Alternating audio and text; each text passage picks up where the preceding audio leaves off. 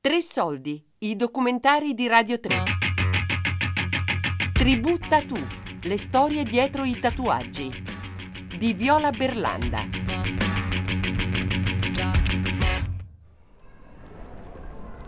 Dopo l'incontro con Fred sono ormai lanciata a saperne di più su questa nuova tribù di tatuati.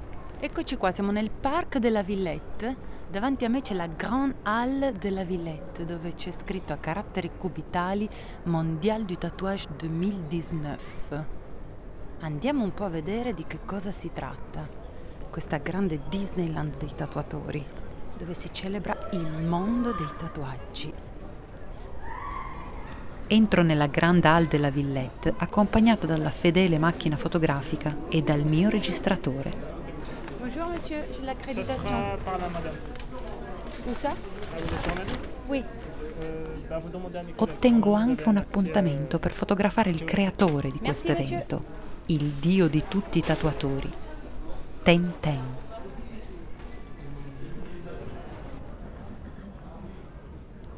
Una volta entrata mi ritrovo in un labirinto fatto di stand, dove tatuatori provenienti da tutto il mondo incidono per gli umani. Centinaia di persone si aggirano nelle corsie. Alcuni sono tatuati dalla testa ai piedi, mani, collo, orecchie e viso compresi. Il rumore dei dermografi mischiato a voci e musica mi stordisce. Dietro al labirinto degli stand un enorme palco è pronto per premiare i migliori tatuaggi. Devo dire che non è facile con la mano destra scattare le foto e con la mano sinistra tenere il registratore. Comunque, siamo qua al salone dei tatuaggi. C'è un suono di zanzare ovunque. Sto cercando un tatuatore italiano, anzi una tatuatrice italiana, che dovrebbe stare allo stand 10-18. Quindi sono al 959, ma vado ancora un po' avanti, chissà se la trovo. Dovrebbe essere da queste parti. Nel frattempo sto camminando in un corridoio di eh, atelier di tatuaggi. Ogni piccolo stand c'ha il suo tatuatore che lavora con metodi diversi. Ovviamente pelli dipinte ovunque, dal collo ai piedi, alle mani. Queste pistole sono particolari. I dermograph.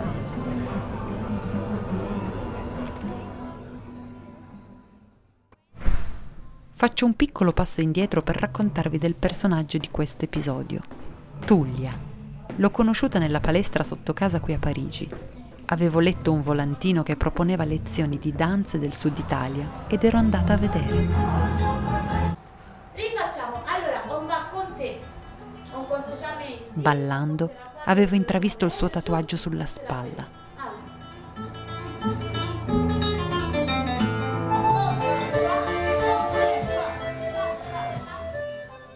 Il giorno dopo invito Tullia a casa mia. Ciao, Giulia. bella. Come va? Bene, stavo Permesso. per bermi un caffè. Tu hai Ah, già bevuto? perfetto, io lo bevo sempre. Sì, eh? Caffè sempre e comunque. Mi disabito del mio grosso Certo. manto campagnolo. Grazie. Benvenuta in questa reggia che come Grazie, che è carina. queste due enormi Tullia è vestita con una larga maglietta nera e nel voltarsi per appoggiare il cappotto lo rivedo. Il suo piccolo tatuaggio sembra una specie di spirale. La faccio accomodare in cucina e la sistemo davanti al mio registratore. Secondo me la cosa con la quale potremmo cominciare è proprio la presentazione, perché la gente non ti conosce così come...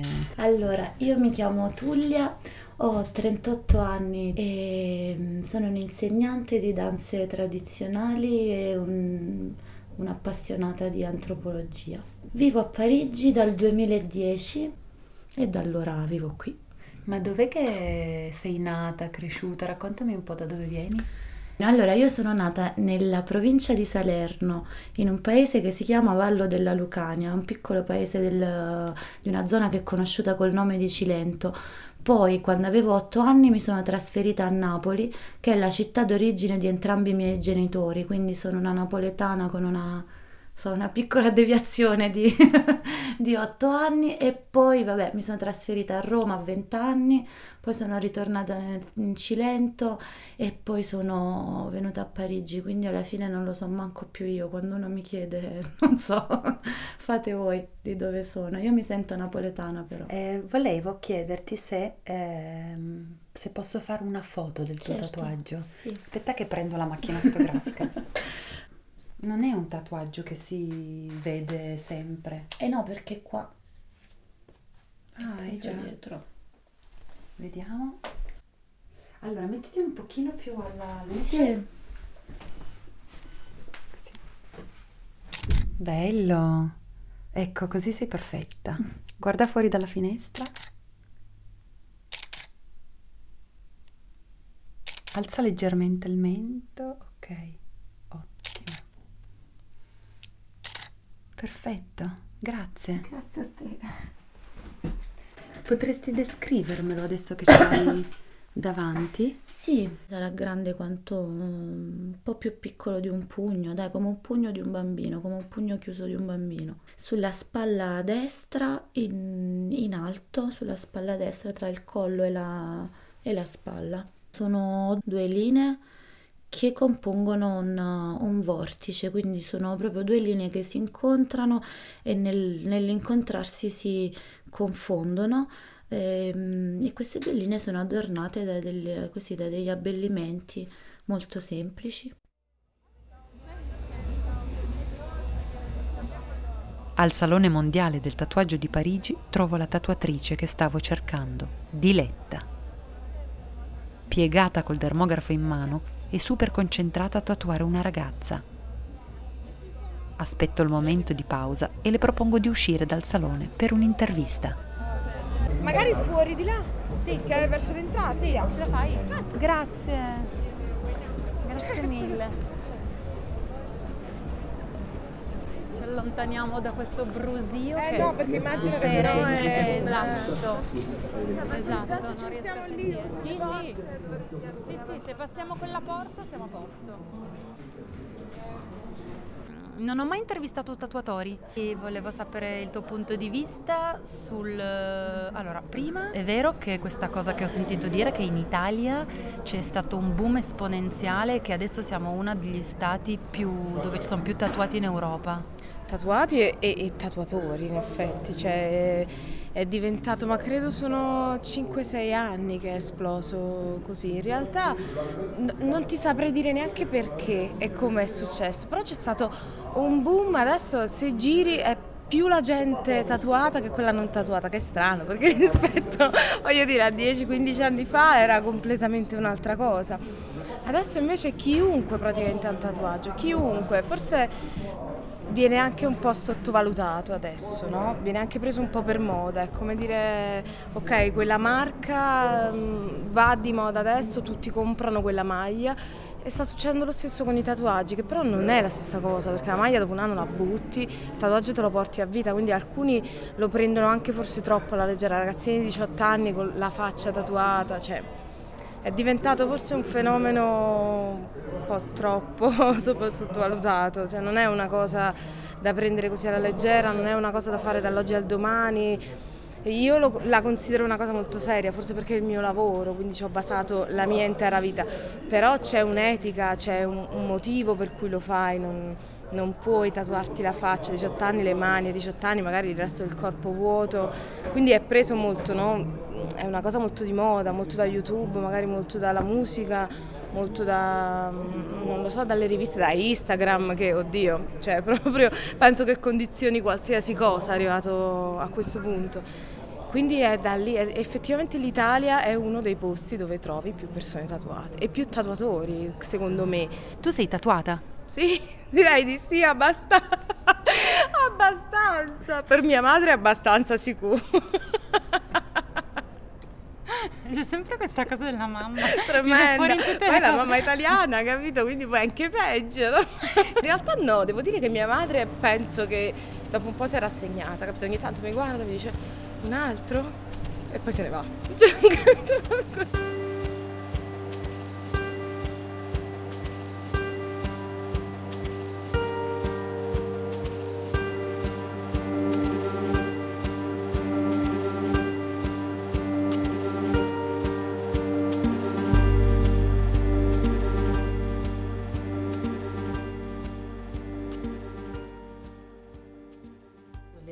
Persone più vicine a te, come potrebbe essere tuo papà, che è una persona importante per te, o tua mamma, o i tuoi amici più cari, come hanno reagito al fatto che tu ti sia fatta tatuare?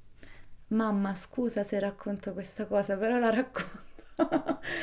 Ho fatto prima il piercing e poi il tatuaggio, quasi insomma, una distanza di un annetto, credo, un annetto e qualche mese.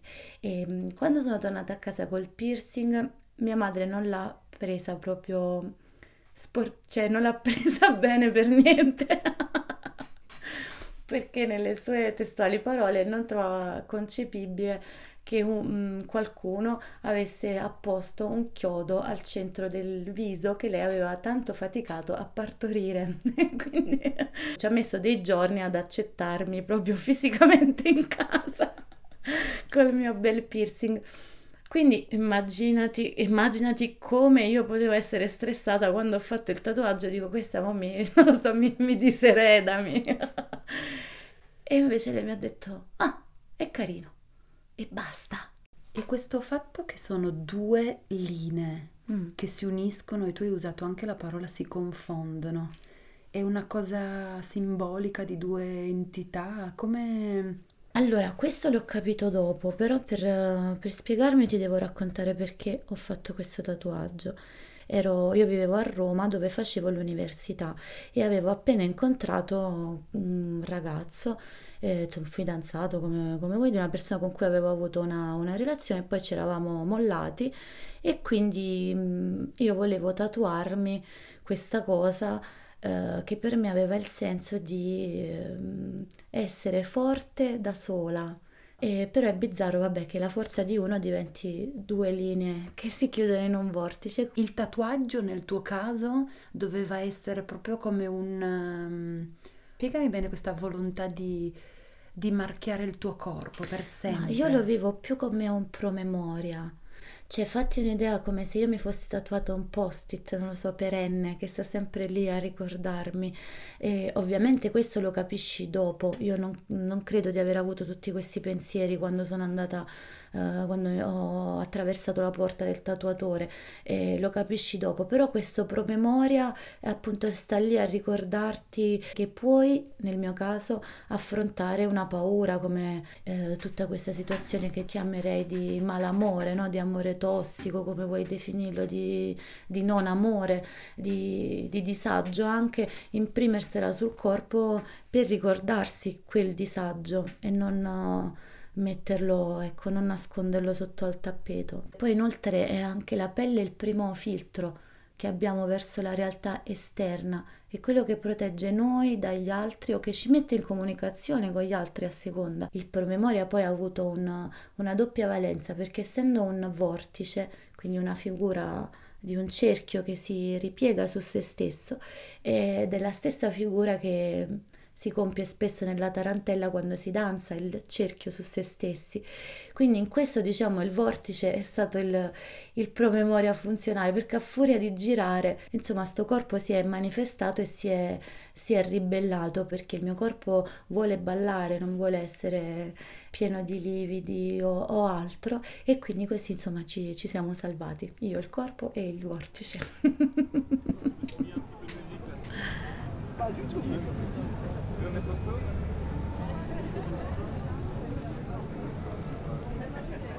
Se io adesso avessi una bacchetta magica e plim ti togliessi tutti i tuoi tatuaggi, cosa, come ti sentiresti? No, malissimo. Penso che cioè, cadrei svenuta sul colpo. Proprio sul colpo.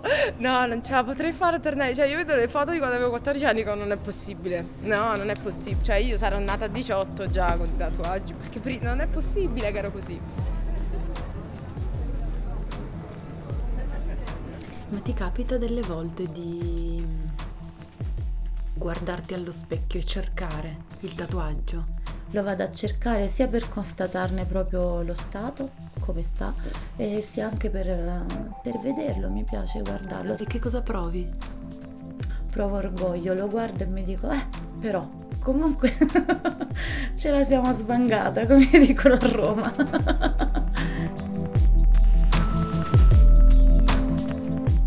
La mia ricerca di storie intime dietro a disegni su corpi continua. e la mia amica Deborah a raccontarmi dei tatuaggi di un ragazzo conosciuto per strada, Matteo Bafforosso, il protagonista del prossimo episodio.